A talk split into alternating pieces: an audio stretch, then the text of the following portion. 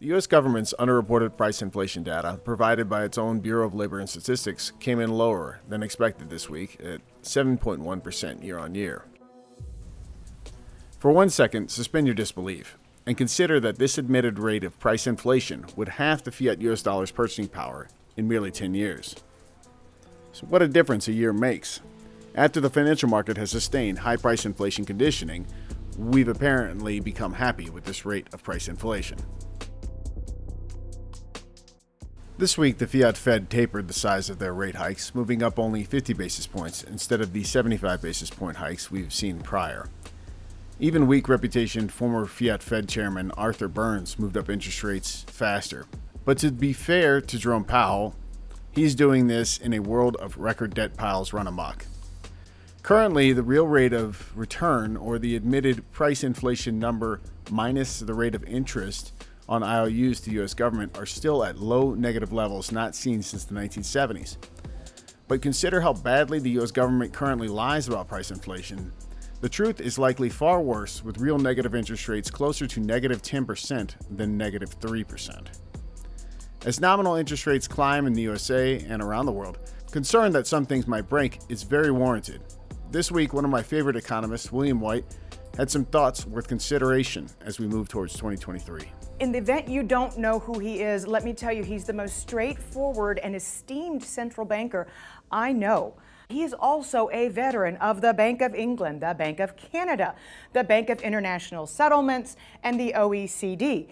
When you look at the various major sectoral players, it, it does become worrisome. So you, you think about things, for example, like debt levels. We've had flash crashes, uh, we, we've had even the, the you know the malfunctioning of the treasury market, you know the gilts, but the treasury market in in September 2019, the spring of 2020, a lot of worries about whether going to continue to function well going forward. Then you've got the emerging markets. Um, you know the list goes on and on of the individual flashpoints. But the worry in these complex systems that each of these elements of weakness once something starts to go to trigger the process, then you get into a, a, phrase that the, the environmentalists use all the time, which is a cascade of tipping points. So that you have these little sort of systems, sort of that are subsystems of the systems, and something starts to go, and then it triggers something someplace else, and then the whole thing cascades. Talk about the manifestation of the Fed put cryptocurrency, uh, SPACs, outright fraud. Things that we're seeing, unfortunately, in the headlines, and we can't really see much else behind these headlines. It's all anybody wants to talk about. Um, I was around the markets in, in 2000. I was on Wall Street back then. I mean, we knew it was an internet bubble, and, and we knew that housing was a bubble and, and so did you. You identified the subprime crisis very early on. But this still feels different. It feels bigger. Yeah, well, it it, it, it is di- bigger because, as, as I said before, that uh, the, these systems are sort of path dependent. And so you start from where you are. Mm-hmm. Okay, we, we've we've had a, a, a bubble and a bust, and the debt levels have built up and the other imbalances in the economy have built up. And now we've got another one, bubble and bust. Yeah, and it's been recurrent now for 30 years. And each time the problems are getting bigger and bigger. And so, from a logical perspective, you're anticipating that at a certain point, um, it'll get bigger still. And going back to something we said earlier, the the the anticipation every time we had one of these bubbles in a bust, you mitigated the downside by ultra easy monetary policy and more recently, of course, fiscal expansion. But what you know logically is that if each time you do it, you are aggravating the underlying problems, mm-hmm. you know that although each time you've pulled the, the, the, the iron out of the fire, you know that eventually a time will come when it won't be possible. And I think it's perfectly natural that, that people like you and me and, and many others should be, as we approach a potential problem emerging, you know, a recession and what might go along with it, to worry that the the side effects or the, the magnitude uh, and or the duration of that downturn might be bigger than we've thus come to expect. One, because the underlying problems have now accumulated, mm-hmm. and two, because the capacity of the macro authorities to lean against it has become attenuated.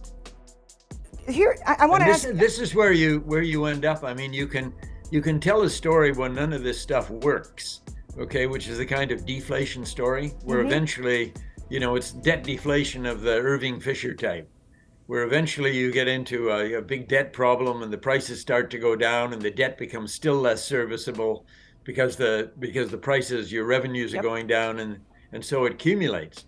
But you can also tell a story of the governments basically saying, as Milton Friedman would say, in the end, all inflations are monetary phenomena, uh, that if you s- spend enough and print enough, that eventually you will get the prices to turn around. But the problem is that when you do do that, which is a kind of Latin American solution, the question is whether you can control the process. You know, as I said before, in these systems, it's the process, it's the dynamic interactions and the positive feedback effects that are so important. And the question then becomes I've turned it around but ca- can I control it? Right. And and I think we've just can... we, we've just watched that experiment live. I mean, we bypassed the banking system here in the United States. We gave money directly to the people. There was no yeah. there was nobody assessing credit worthiness. We just handed money to the people, and uh, you know, meanwhile, back you know back at the Fed, they're going average inflation targeting, and I'm going, wait a minute, we're well past average. oh, it's dear, you've lost control. Hello there, on behalf of SDBullion.com, this is James Anderson with a quick SD Bullion market update. Before we go further, please smash the like button so other sound money stackers can also see this content. If you find value in our weekly bullion market updates here, be sure to subscribe and hit the alert button so you don't miss them. After another year of stealthy, undetectable silver redistribution, this holiday season, I'm turning over a new leaf and I'm gonna get into that holiday spirit of generosity, and I'm gonna give away some silver. And thanks to SD Bullion's holiday collection, I can give away silver that matches both the holiday season and my budget. Hey, Sebastian.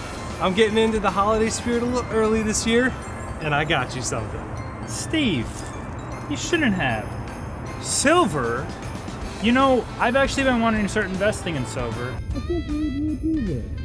I mean, you Steve? Well, there's always next year. The SD Bullion Holiday Collection. Get it before it's gone. Silver and gold moved up and then finished slightly down over this week's derivative trading. The spot silver price closed above 23.20 an ounce bid, and the gold spot price closed just under 1800 an ounce bid. The gold silver ratio closed at 77 this week. At the moment, silver is a few dollars above its 200 day moving average, while gold is right at its 200 day moving average. In the physical bullion industry, we are currently seeing more bullion product availability than prior and the lowering of premiums above spot from their recent record high levels. This week, the Austrian Mint, producers of a popular official Euro legal tender gold and silver bullion coin called the Philharmonic, they announced that their gold coin sales this year have been at a record pace. The Mint's director said right now we could sell three times as many as we are able to produce. Egypt, a nation with over 100 million people, has people rushing to save in fiat US dollars and gold in order to protect their savings. At the moment, there's now a two tier market for the fiat US dollar exchange rates, which is now widening Typically, there's an official exchange rate and then there is a black market exchange rate. And that's a sign of a runaway price inflation underway, with insiders grifting on the exchange rate gap. That's something we commonly see in high price inflation nations like Venezuela, Lebanon, Turkey, Argentina, for instance. Both silver and gold are doing their job in Egypt in terms of saving people's purchasing power. To close this week, I want to give you a quick reminder out there who might still too often only think in fiat currency note terms when judging value. Knowing the nominal price of asset classes is not the same as judging its relative real value over the long term. Here we have a info video graphic that was flying around Twitter this week, basically telling everyone that UK house prices are perhaps the most unaffordable they have ever been in terms of the average UK salary. Well, that might be so, but not in silver stacker terms, it's not. In silver terms, throughout this full fiat currency era, the largest ripoff for UK housing was in the early 2000s. When I look at this chart that uh, illustrates UK house divided by silver over, I don't know, what is that, 70 years? I see a lower trend level which will eventually collapse beyond the old 2011 level. So, no, UK housing is not that expensive if you consider silver and gold bullion stackers. and my contention property is going to get a lot cheaper for bullion owners the world over as this decade progresses. That is all for this week's SD Bullion Market Update. As always, to you out there, take good care of yourselves and those you love. If you enjoyed this content, be sure to give our video a thumbs up. To keep getting bullion related news and industry insights, be sure to subscribe to our channel. Finally, hit that alert button so you know when we publish fresh content.